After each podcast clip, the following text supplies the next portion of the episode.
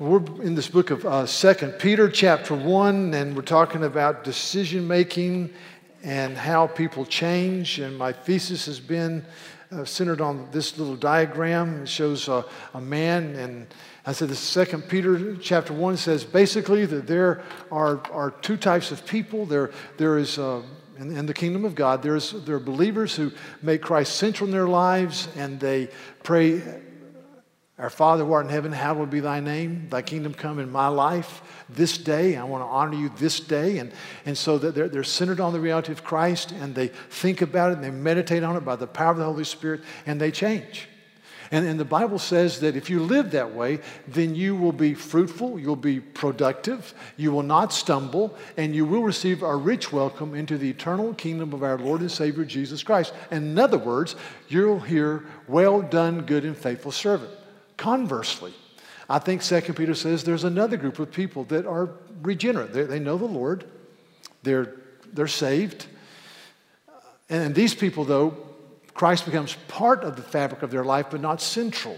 And when Christ isn't central, it's easy to, Peter says, to become nearsighted and to become blind and to forget that your sins are forgiven by the work of Christ alone. You don't forget like you just never knew it, but you, it's not... It's not central to who you are. And by way of application, they will not hear, "Well done, good and faithful servant." They'll get into the kingdom, First Corinthians three says, but they've built upon the foundation of Christ, not using gold, silver, and costly stone, but wood, hay, and straw, and the house will collapse around them.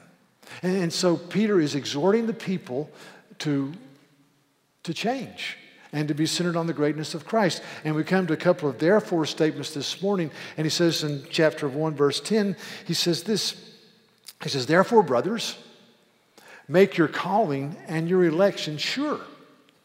For if you do these things, you will never fall, and you will receive a rich welcome." He said, well, therefore, my brothers, make your calling and your election sure. In other words, show forth that you truly know Christ.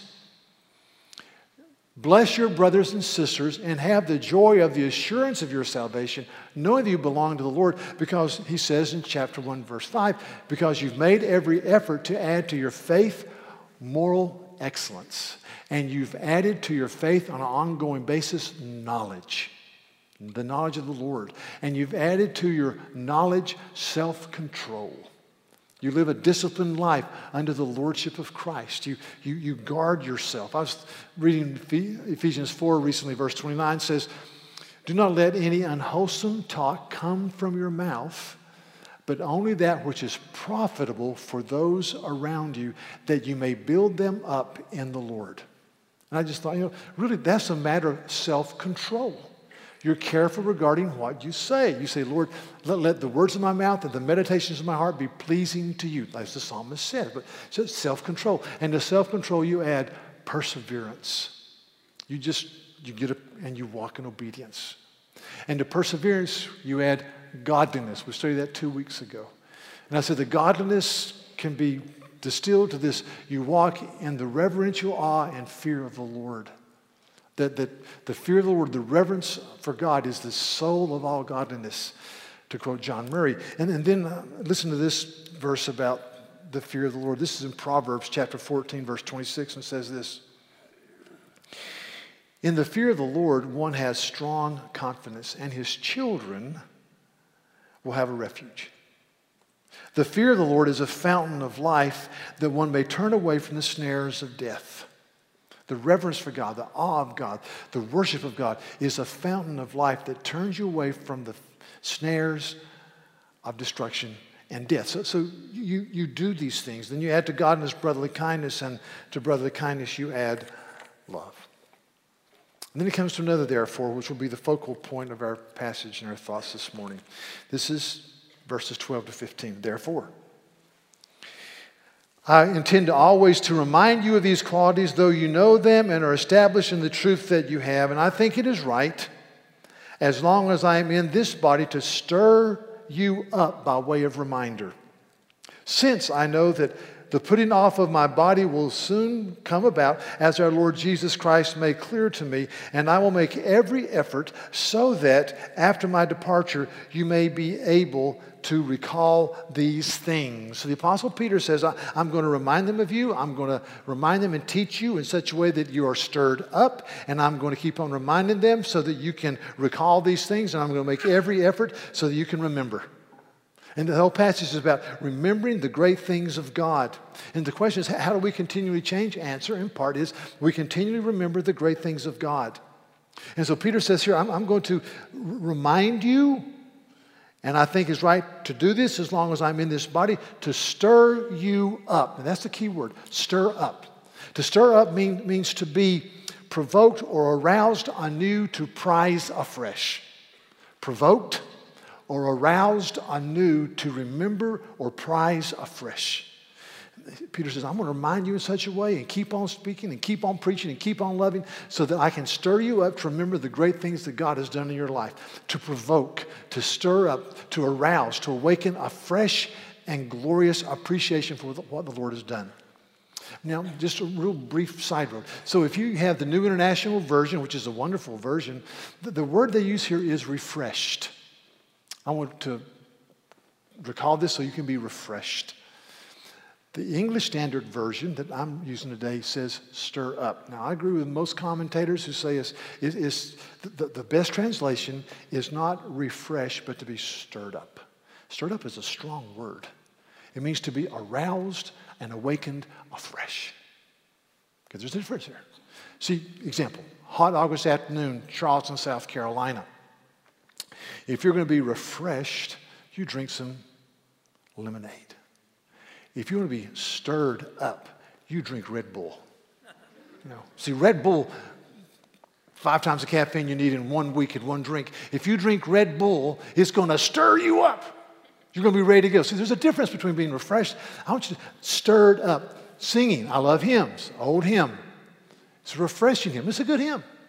It's called I Come to the Garden. I come to the garden alone while the dew is still on the roses. And the voice I hear in my ear, I'll, whatever. And he walks with me, and he talks with me, and he tells me I'm his own. That's a good hymn. It's refreshing hymn. You want to stir me up? You get a big orchestra, and you sing A Mighty Fortress Is Our God, a bulwark never failing. Our helper he amid the flood of mortal ills prevailing. For still our ancient foe does seek to work us woe. His rage and power great and armed with cruel, cruel hate on earth is not his equal. But there is one who's greater than he. His name is Jesus. That's the next stanza. But you, you sing that, man, I am stirred up. So th- I want you to see this is, this is all about being aroused afresh and anew to prize again. Stirred up. As I think about these things, I want to be stirred up. See, history should stir us up. I'm talking as an American this morning. If you're not, I'm glad you're here. But for example, July fourth, seventeen seventy-six, the Revolutionary War has been going on for about a year, three months. So men get together and they sign this document that says, we hold these truths to be self-evident, that all men are created equal, and they are endowed by their Creator with certain inalienable rights, and among them are life, liberty, and the pursuit of happiness. And then this ragtag, cobbled together colonial group of people fought the greatest military power on the face of the earth. And then in October of seventeen eighty-one, a place called Yorktown, a man of incredible leadership and integrity named George Washington accepted the surrender of the British forces from Lord, Lord Cornwallis, thus basically ending the Revolutionary War. That stirs me up. Stirs me up. Or I think of eighteen fourteen in Baltimore, Maryland, outside of a place called Fort McHenry. A man named Francis Scott Key was a prisoner of war on a British ship, and Francis Scott Key was sitting there, and he was thinking, will the British take Fort McHenry? And he couldn't tell if the flag was still there. And he said, by the dawn's early light and the rocket's red flare, I saw that the U S flag was still flying over Fort McHenry. And he wrote the Star Spangled Banner. Or I think of a horrific war called the War Between the States, and Pickett's Charge, July eighteen sixty-three, and how six hundred twenty thousand men lost their life in this conflict. Or I think of this event in December of nineteen forty-one, December the seventh, nineteen forty-one, surprise attack on Pearl Harbor, U S S Arizona, twenty-three hundred men died. The next day, a president with polio said, "It's a day that will live in infamy." It stirs me up.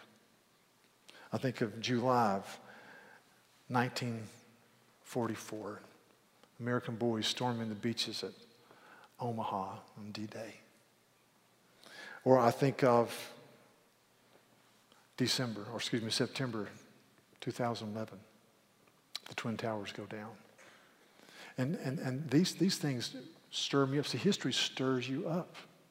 And then, then on, on a personal level, you, y'all go into your homes and there, there are pictures on the wall or, or other things that, that are to stir or provoke memories, or pictures of your grandparents or your parents or yourselves as you got married. My, my parents, I was just with my parents, they've been married for sixty-seven years. Or you going down the hallway and you see a picture of a little baby, and it just stirs you up. Or there's a picture of a, maybe you and your spouse, and on the day you bought your first home. And see, th these things are meant to stir us up. And, and, and that's what this passage is all about. It's, Peter says, I want to, I want to provoke afresh, arouse afresh, a deep understanding of the glory of Jesus in your life and what the cross means. That's why I'm writing these things. And I want to stir you up. Not, not just refresh you, I want to awaken in you worship and awaken in you obedience. See, in the book of First Samuel in the Old Testament, there's a story. Israel's been going through periods of obedience and disobedience, mostly disobedience. And they're disobedient, and there's a group called the Philistines that just beat the heck out of them. And they're not doing well. And so this man named Samuel, who's a prophet, comes on the scene. And this is what it says in First Samuel chapter seven. As Samuel was offering up the burnt offering, he cried out to the Lord, and the Lord answered him. The Philistines drew near to attack, but the Lord thundered with a mighty sound, sound that day against the Philistines, and threw them into confusion, and they were routed before Israel. And the men of Israel went out from Mizpah and pursued the Philistines and struck them as far as Beth-kar. Then Samuel took a stone and set it up between Mizpah and Shin, and called its name Ebenezer. For he said, "Till now the Lord has helped us." So the Philistines were sued and did, or subdued and did not again enter the territory of Israel, and the hand of the Lord was against the Philistines all the days of Samuel. And, and so what, what they did, they, they set up, they just took this a rock, and they said this, this rock is, represents God's faithfulness. On this day, God subdued the Philistines, and this is a rock we're going to remember. Ebenezer, which means the day or the, the, the time of help. And we, there was a hymn written that says, "Come thou fount of every blessing, to my heart to sing thy praise. Streams of mercy never ceasing flow from songs of deepest praise. Here I raise mine Ebenezer. Hither by thy help I've come, and I hope by thy good pleasure safely to arrive at home. Jesus sought me when a stranger, wandering from the fold of God. He to rescue me from danger interposed his precious blood." Ebenezer. And Ebenezer, that says, is a stone of help. Here I raise my Ebenezer. And that's what Peter's saying today. I want you to, he says, I want you to, to raise some Ebenezers. I want you to remember the faithfulness of God. So I'm going to, in our brief time, I want to address what hinders us from being stirred up, the atmosphere in which we can be stirred up, and how to be stirred up. So what, what hinders us, first of all? What, what hinders us from being stirred up? Why did, why did Peter say, I'm going to remind you, I want you to recall this, I'm going to tell you again and again, I'm going to rehearse this, I'm going to remind you, I'm going to stir you up? Here's the answer. We need to be stirred up because, church, we forget. We just forget. The months go by, the years go by, and we forget. And so we need to, from time to time and maybe week to week, and we need to be stirred up to remember the great things God has done. When we come to the Lord's table, remember the great things Christ has done. When we come to worship on the Lord's Day, remember the great things Christ has done. Remember, recall, be refreshed, and glory in the goodness of Christ. In the book of Joshua, it's a great story. The children of Israel have been wandering for forty years, and the Lord says, it's time to go into the promised land. And so they come to the Jordan. It's at a flood stage. And they, they stood on the banks of the Jordan looking across into the promised land. Their hearts just sank. And they said, we, we can't cross the Jordan. It's at flood stage. What are we going to do? And God says, here's what you're going to do. He says, you're going to get the priests who carry the Ark of the Covenant, which represents the presence of God. And when their feet touch the Jordan River, it will stop. And there'll be dry ground. And you're going to go across on dry ground. And so the priests, boom, water stopped. They go to the middle of the river and stand there, and the children of Israel go by on dry ground. And then God says to Joshua, the leader, now Joshua, get twelve big guys and get twelve big stones from the middle of the Jordan River and bring them up on the side where the promised land is and make a monument to God. And this is what the Bible says in Joshua chapter four. The people came up out of the Jordan on the tenth day of the first month, and they camped at Gilgal in the promised land. And, and those twelve stones which they took out of the Jordan, Joshua set up as a monument. And he said to the people of Israel, when your children ask their fathers in times to come, what do these stones mean? Then you shall let your children know Israel passed over this Jordan on dry ground. For the Lord your God dried up the waters of the Jordan for you until you passed over, as the Lord your God did to the Red Sea, which he dried up for us until we passed over. So that all the peoples of the earth may know that the hand of the Lord is mighty, and that you may fear the Lord your God forever. He says this is going to be a living memorial and a monument to help you remember. And so whenever, church, we come to the Lord's Supper, the Lord's table, what do these mean? Your children might ask. This represents the body of Christ and the blood of Christ given for us. This is the ultimate Ebenezer. This is the ultimate rock of refuge. And so we need to continually remember. The second reason that we are not stirred up as we should be and we're hindered is we, we, we have information overload. This is very interesting to me. So, so couple of quotes. Harvard Business Review. Well, first of all, let me tell you this story. So I, I went to Yadkinville, North Carolina this week to see my mom and dad, almost ninety-one and eighty-six. And so we're out riding around, stop at Family Dollar Store in Yadkinville. Okay, small. I go in to get some toothpaste. I grew up using Colgate toothpaste. That's just my toothpaste of default. And so I go into Family Dollar Store, and there are thirteen different varieties of Colgate toothpaste. I mean, there's Colgate that gets plaque, tartar, whitening, regular, uh, mint. You know, I, I'm just there. I said, you gotta be kidding me. So I, I, here's what I thought. This, this, so you go into all, all these toothpastes, and I'm gonna write Colgate. I'm thinking, I'm gonna buy some stock this week in Colgate. And but this is gonna be. I said, you need to have this this brand of toothpaste. Manly Colgate with a picture of Braveheart on it. That, you guys go in there, I want manly toothpaste. It, it cuts down on, on the incredible varieties you have to go through. But anyway, that was my experience. But Harvard Business Review two thousand nine says this. There, there, are, there, are, there are claims that the relentless cascade of information, see, we have information overload. The relentless cascade of information lowers people's intelligence. A few years ago, a study commissioned by Hewlett Packard reported that the I Q scores of knowledge workers distracted by email and phone calls fell from their normal level by an average of ten points. Forbes magazine, November two thousand fourteen, reported that in nineteen seventy-six, that's just forty years ago, the Cowboys and the Steelers were in the Super Bowl forty years ago, okay, forty years ago. Gerald Ford was president not that long ago. There were nine thousand products in the average grocery store, nine thousand. Now there are forty thousand. And you leave with one hundred fifty items in your grocery cart. Just think about that. And, he talks, and it says this, So, so we are having to ignore tens of thousands of items every time you go shopping. And there's a book I read two years ago entitled The Organized Mind, Thinking Straight in an Age of Information Overload by a man named Levitin, who's a professor of neuroscience and psychology at McGill University in Canada. And he says this: Americans took in five times as much information every day in two thousand eleven as they did in nineteen eighty-six.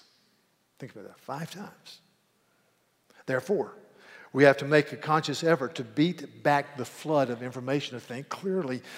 And he says, information overload, by definition, is stress induced by reception of more information than is necessary to make a decision or that can be understood and digested in the given time available. The organized mind. And one thing I thought about the organized mind, it was four hundred pages, and after reading it, I thought, this could be one hundred fifty pages. So, so really, the book is a self-indictment, my opinion. So I just thought about this information overload and all the stuff that, that hits us right and left and all the time, and we goes, it goes on and on and on. And this week I went out, I was out with some of our younger staff. They were so bright and so fun to be around, and, and, and we were sitting at the table, and they would just bring up these topics and just talk about it. I'm just, I just loved it. And one topic was favorite Nicolas Cage movies. And I thought, wow, they were saying that. I didn't like that. I, liked that. So I, could, I said, I can remember Con Air and Family Man and National Treasure, that's it. Yeah, but there were this and this. I didn't like this. I didn't like that. He's good. He's not, not that good. And I was just, wow. And, and then I pulled one of them afterwards and said, man, I am impressed with the encyclopedic knowledge you have. You guys have of some of this stuff. I said, Nicolas Cage? He said, yeah. So another way of looking at it is, it's sad that we filled our minds with so many things that make no practical difference. Hmm. Then I thought about a game I loved twenty years ago, a board game, Trivia Pursuit. Remember that? I used to love to play Trivia Pursuit, especially if it had one of the two categories I know anything about, and I was ready to shine. And then I started thinking about it recently. You know, the name of the game tells you how stupid it is. Who cares? You know, Trivia Pursuit. And see, but that can be a description of life. There's a guy named Richard Baxter who wrote a book entitled The Reformed Pastor, and let me just read it. It's in the worship guide. Just read one paragraph in there. It says, he says, throughout, throughout the whole counsel of our ministry, must, we must insist chiefly upon the greatest and most certain and most necessary truths, and be more seldom and sparing upon the rest. If we can get, if we can but teach Christ to our people, we shall teach them all. Get them well to heaven, and they will have knowledge enough. The great and commonly acknowledged truths of religion are those that men must live upon, and which are the great instruments of destroying men's sins and raising the heart to God. Now, now if you read the, the combined works of Richard Baxter, there are several huge volumes. So what he's, he's not saying just know the basic rudimentary things and that's it. He said, but you've got to know the basic truths of the Christian faith and continue to go back to them as your touchstone. You must continually understand there's a great eternal creator God who is triune in his glory. And in the fullness of time, this great creator God was born of a virgin supernaturally, lived a perfect life, and died on the cross for his sins. He was ushered in through his chosen people, the Jews. And he rose victorious over death, and he ascended into heaven, and the Lord poured out the Holy Spirit upon the church, and he gave us the Bible, and he's guiding us today. And one day, this great and sovereign and glorious triune God in the person of Christ will come back to, to close history, and we will give an account to God for our lives. And those who've acknowledged him and understood that he alone is our righteousness go to heaven, and those who have not do not go there. You've got to continually go back, and I've got to think about those and re- think about those and remember those and think about those, and I've got to do that. And so I've, I've got to say to myself, do not let the information overload of this age, which is unbelievable and in many ways is a blessing, but do not let those things so pull you away that you give your life to trivia after trivia after trivia. Keep the main thing the main thing. And so the, the atmosphere in which this happens, and as you study this passage, this is very interesting, and, and it's, it's easy to run by it. But look at verse twelve. Verse twelve says this: I intend to remind you of these qualities, though you know them and are established in the truth that you have. And I go, this is a circular to the Church of Asia Minor. And Peter is saying, church, you know these things and you're established in them, but I'm going to remind you of them. I'm going to stir you up. I'm going to remind them. I'm going to stir you up. I want you to call them to your mind after I am dead. And I'm going to remind them to you. And but she says, but I thank God that you are, you know them, and you're established in the truth. And I just thought, you know, it's an atmosphere of positive love and encouragement. And I thought of First Thessalonians chapter three, where Paul's writing to the church at Thessalonica, a church, and he says this, he says, verse nine, for, for what thanksgiving can we return to God for you, for all the joy that we feel for your sake before God? He says, now we love you so much, we want to come back and see you again. And I thought, what a, a wonderful way to instruct and love and care for people. How can we possibly thank God for all the joy that's been dumped into our lives because of your existence and the way you've lived before God? And I thought, that, that's the way we teach. That's the way we parent. That's the way we grandparent. And see, one of the great things about believing in a great God who's building his church is this. Long before I arrived on the scene or anyone else right on the scene, God was working in your life. And long before I'm gone and dead or whatever, the Holy Spirit will be working in your life. And he's building his church, and he's building his people, and the gates of hell shall not prevail against us, and he's building us into a spiritual house of worship for the Lord, and it's encouraging. And you, you go to your kids, and you say, you know, you just go, you know, I met somebody and just came today for the first time, and they have, she has children age ten and thirteen, and I said, oh, man, you're getting ready to enter the fun years, fun years.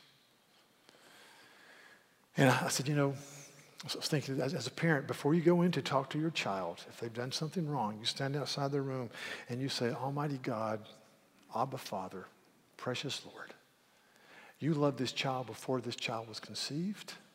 We gave this child to you, and you're going to work in their life long before they're outside of my residence or my zip code. And I thank you, and they're yours. And then you go in there and you say to your child, you know, I really believe God is working in your life, but he's given me as your mom and your dad, I need to tell you a few things I've observed. Just love them. I, I love the atmosphere of grace that Peter breathes into this. Hey, church, I know.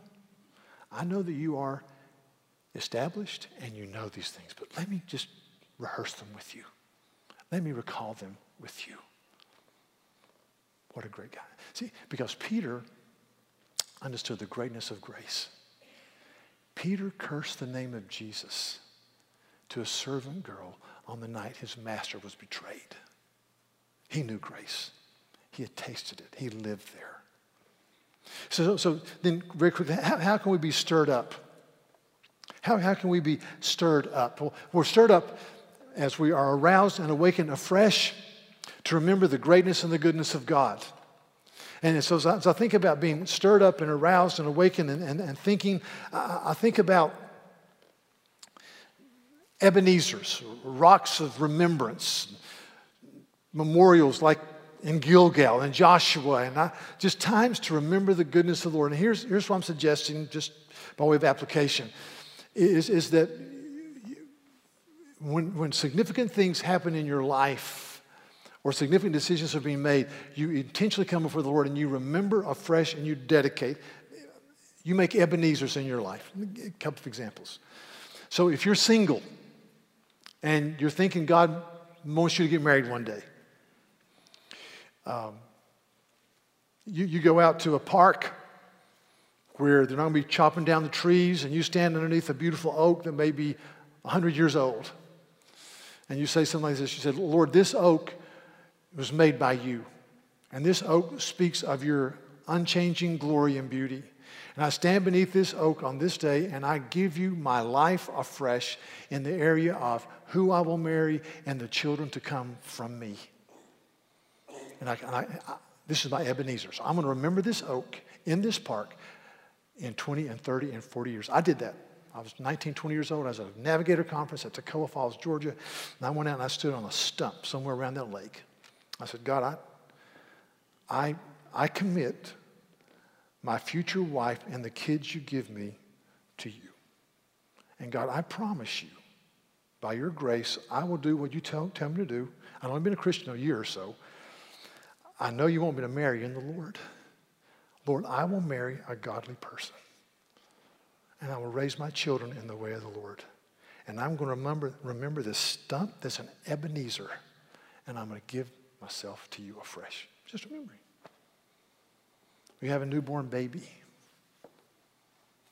We live in this beautiful city. You go out to Station twenty-one or fifteen or whatever on the Isle of Palms, and you walk out there and you put your feet in the ocean with your spouse, and you hold that baby. You say, God, your creation is beautiful and is timeless, and you are eternal.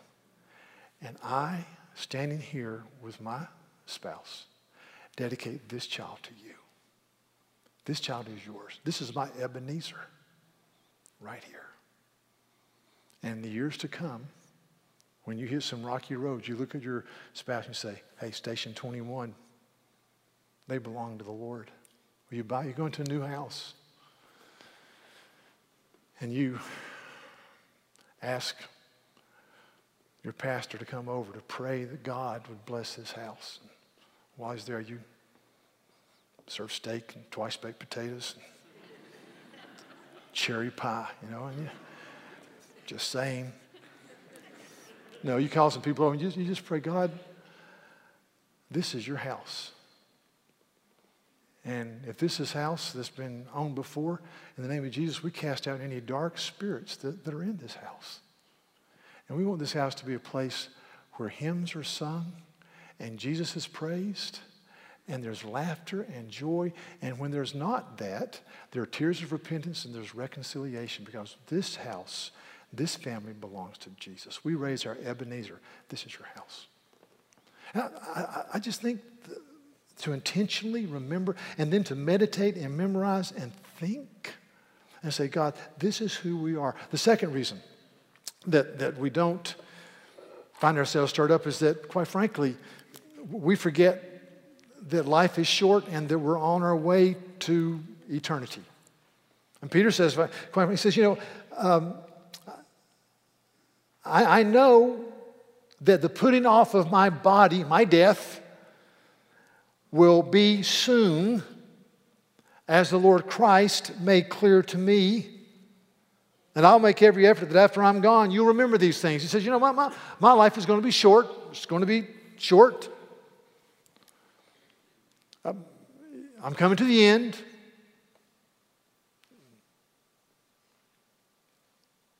Remember.